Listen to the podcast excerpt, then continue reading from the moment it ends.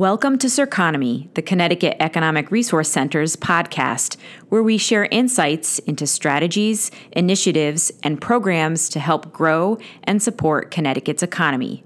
CERC offers a complete range of services and assistance to build your local economy, make informed decisions, find location opportunities, and grow businesses. Learn more about CERC at cerc.com. That's C E R C.com. Good morning. This is Courtney Hendricson, Vice President of Municipal Services at CERC. And with me today is Rachel Gretencourt, our Financial and Research Analyst. Welcome, Rachel. Thank you. Good morning, everyone.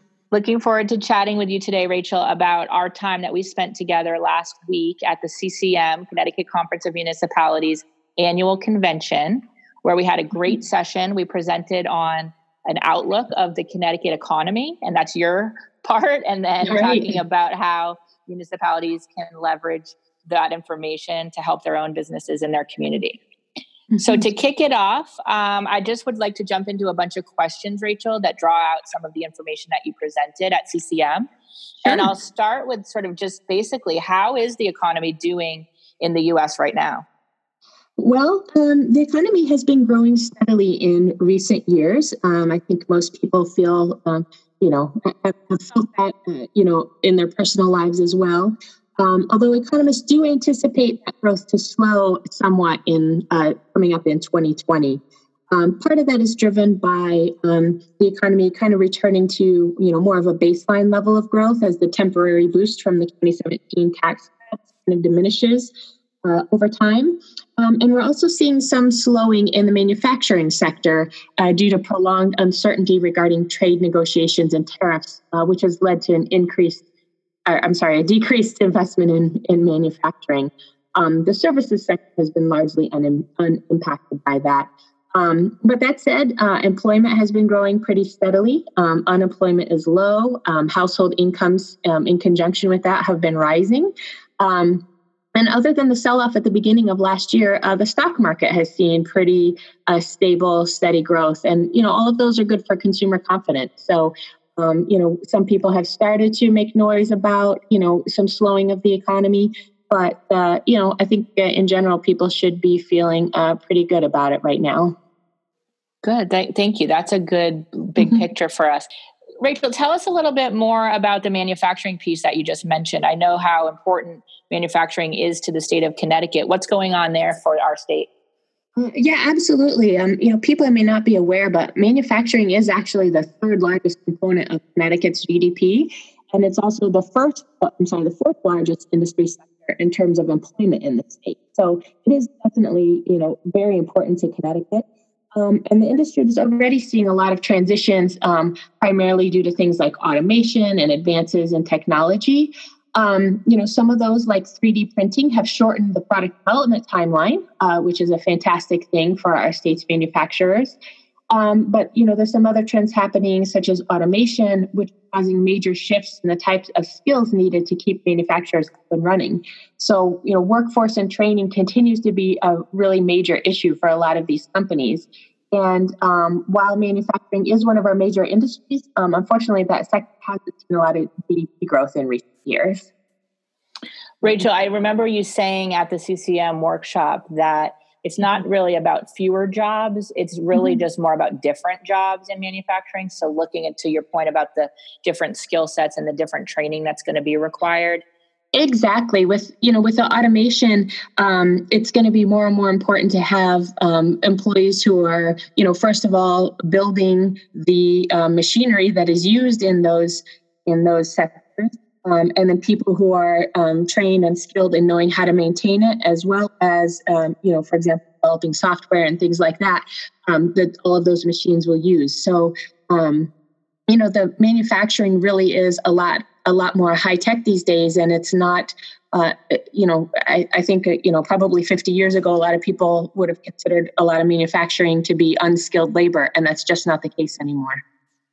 That's neat. And I thought the most exciting and interesting part of your mm-hmm. entire presentation was all about the different trends in the different industries, such mm-hmm. as what we just talked about in manufacturing. So tell us a little bit more about some of the different trends in the other industries that are impacting Connecticut.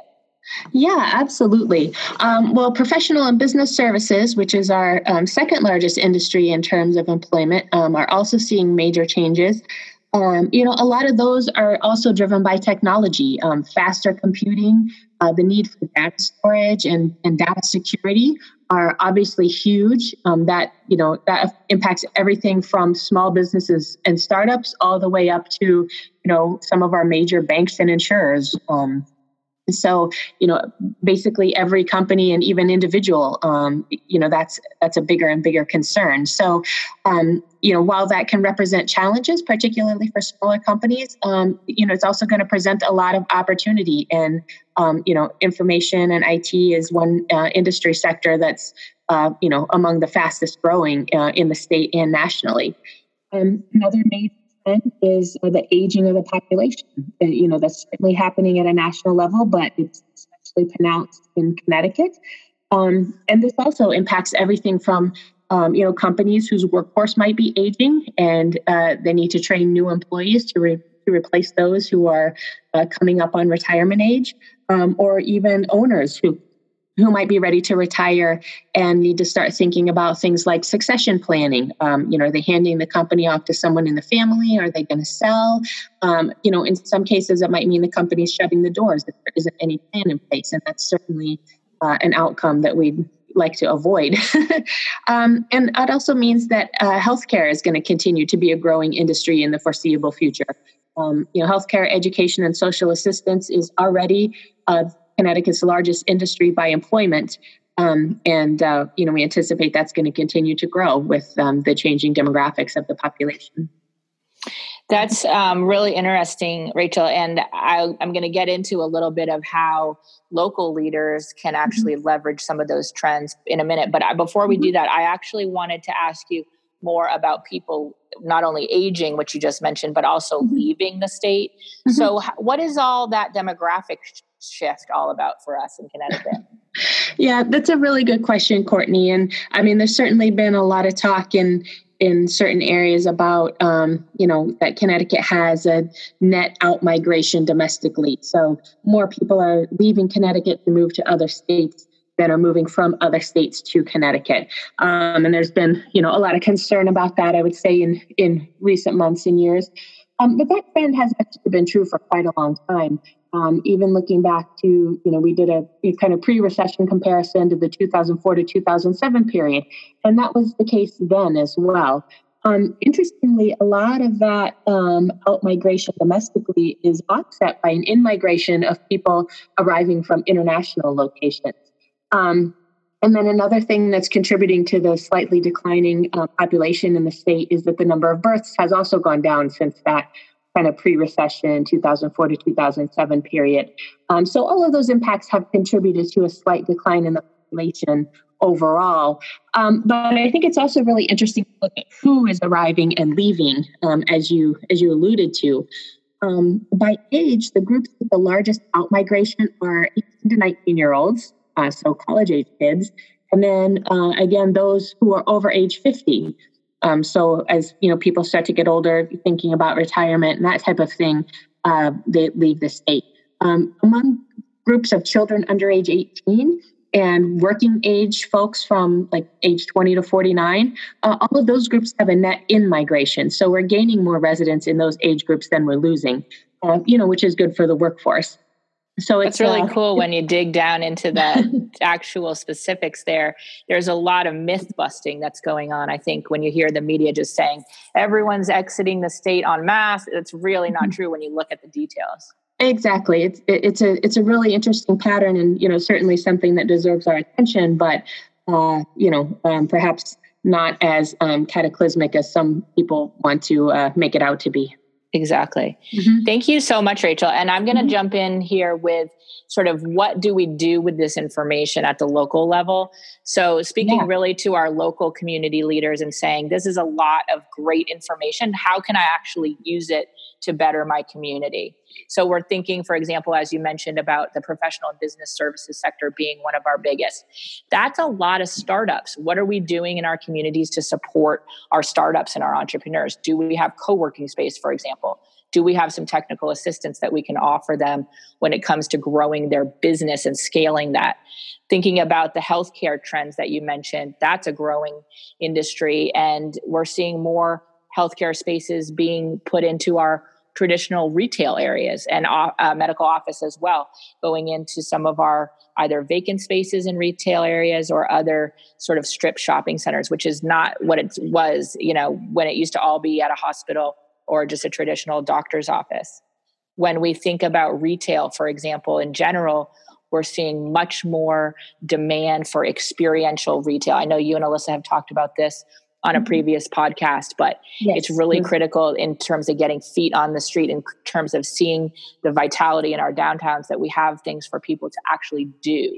So whether that's a brewery, whether that's a trampoline park, whether that's a paint and sip kind of uh, store, it's it's more than just going into sort of your old traditional you know clothing store or sporting goods store which are also still critical to the mix but are generally not doing quite as well as our restaurants our bars and other experiential ground floor retail and we talked again about the manufacturing and the new jobs and the new skills that will be required there. And so towns really need to be partnering with their universities, with their community colleges, even with their high schools and middle schools to say, are you exposing these students to these skills and these training opportunities to go into manufacturing which to your point was is a totally different world than it was even a decade or two ago? So mm-hmm. there's so many cool opportunities with ai and robotics and stem training that is just really going to turn into great jobs. And it starts at the local level when we partner with folks that can really train our workforce in the right ways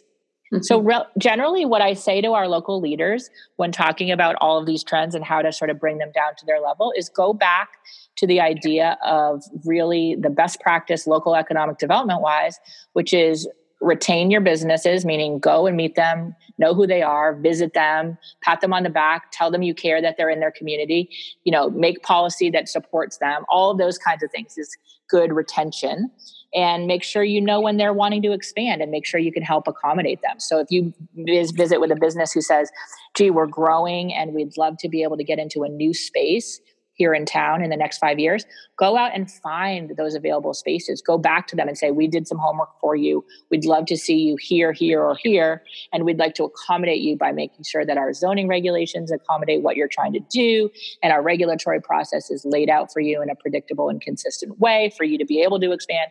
All of that is what folks can be doing at the local level to make sure that they're leveraging in a positive way all of these really critical trends in our key industry sectors in the state. We talked about entrepreneur support and business creation. And then again, I never want to lose the thread of the quality of life, the character of our communities, which is so critical. Every community in this state, 169 different towns and cities, all with a unique character. And that does become a part of true economic development, making sure that folks understand that each one is unique and celebrating that because that really translates into actually into commercial tax base when we celebrate and encourage that critical character in our communities. So, looking at economic development locally, again, a different way, but to say invest in the physical value, make sure that you're beautifying, make sure that you're enhancing natural resources, you know, doing plantings, doing um, walk walking paths around your lakes and rivers to add benches, lighting, trash receptacles, all those kinds of things. You can get grants for those. You can certainly get grants for remediating brownfields and other sort of land use challenges that our towns are struggling with. Make sure you have signage and wayfinding certainly make sure you have a public safety component. That's visible. People feel safe. They want to come to your place. They want to spend money. They want to start their business there. They want to have their family there. All of that is of course inherent in the fact that it's safe and inviting. When we talk about social value and increasing that we're talking about engaging our residents and businesses and this can be done through community events. This can be done through patting on the back and rewarding and recognizing those businesses and property owners that are trying to do the right thing. So if they're investing in a redevelopment of an old building in the downtown, let's say, make sure that the mayor goes out and shakes their hand or gives them an annual award at a small ceremony to show that, you know, again, we care that you're here. We want you to grow and thrive here. And it shows other businesses in the community as well that, gee, they're doing the right thing. I'd love to have that same kind of recognition. I think I'll do the right thing as well. Asking them what they want, you know, doing it through sort of traditional formats of surveying and focus groups, or just putting forums together or big sort of poster boards in the town hall that just say, what do you guys want to see here in town? Just again, that engagement piece is so critical. And then that economic value, we're increasing so we're increasing physical value, social value, and now economic value is that's about bringing private investment dollars into our community. And the ways we can do that is to certainly engage with the commercial real estate and development community, make sure they know about our towns and what our visions are for our towns, and help them. Again, help them. You have the same goals as them to fill empty buildings and empty parcels with a long term sustainable use. You all share the same goals as community leaders and commercial real estate industry professionals. So work together to get that to happen. I, I encourage the towns to understand what their reputation is as an applicant or a developer or an investor wants to come in and do a project you know are they business friendly is their land use regulatory process streamlined is their regulations accommodating the kinds of new uses that we're seeing. I mean, we didn't touch on a lot of these in the industry trends, but certainly we're seeing food trucks, we're seeing goat yoga, we're seeing uh, parkour wanting to come in to some of our industrial parks. You know, a lot of our zoning regulations in our towns around the state are just not up to date in terms of accommodating some of those uses. So our local leaders can be doing that. They can be making sure because permitting is so critical to their reputation that they are actually going through their regulations and their regulatory process itself to be sure that it has the reputation that it needs to have these projects done successfully. And then I just pointed out to the community that we were with at CCM, you know, the towns that are doing it right are accessing all kinds of data, which Rachel, you and your group certainly have access to and can be helpful getting mm-hmm. for towns. But, you know, again, sort of what's the who are the top taxpayers who what's your vacancy rates in your commercial and in industry sectors you know understanding what those are is really critical for them to be able to invite private investment dollars um, doing that proactive economic development that we just talked about and making sure that their businesses know that they care that they're here so that was really in a nutshell what we talked about at CCM. And I think that the attendees really appreciated that we connected the dots between mm-hmm. not only did they walk away with a really good understanding of how our state economy is doing and again cutting through some of those myths but then also okay what can i do today or this week or this year in my community to take advantage of the good news and mitigate some of the less good news there so i yeah. hope that that was helpful to our attendees yeah, definitely. And Courtney, I think everyone appreciated too that um, they walked away with some concrete, not only concrete um, ideas and skills, but um, areas in which to focus. Um, you know, a lot of towns are small, they don't have a ton of resources. And so understanding where they can best focus their energies and efforts you know what are the things that the town should be doing and what are the things that you know should be done more you know through CERC or at the state level or things like that um, i think is was one of the key takeaways that a lot of attendees um, got from that session and you were really uh, you know really instrumental in helping them to understand how they can most effectively utilize those limited resources that's great. Uh, yeah, I would say it was a resounding success. Rachel, thank you so much for taking the time with me this morning to talk through and keep up the great work. Yeah, likewise. It was a pleasure, Courtney. Thanks. Take care. Thanks for listening to Circonomy, and be sure to visit cerc.com to join the conversation, access the show notes, and discover bonus content. Until next time.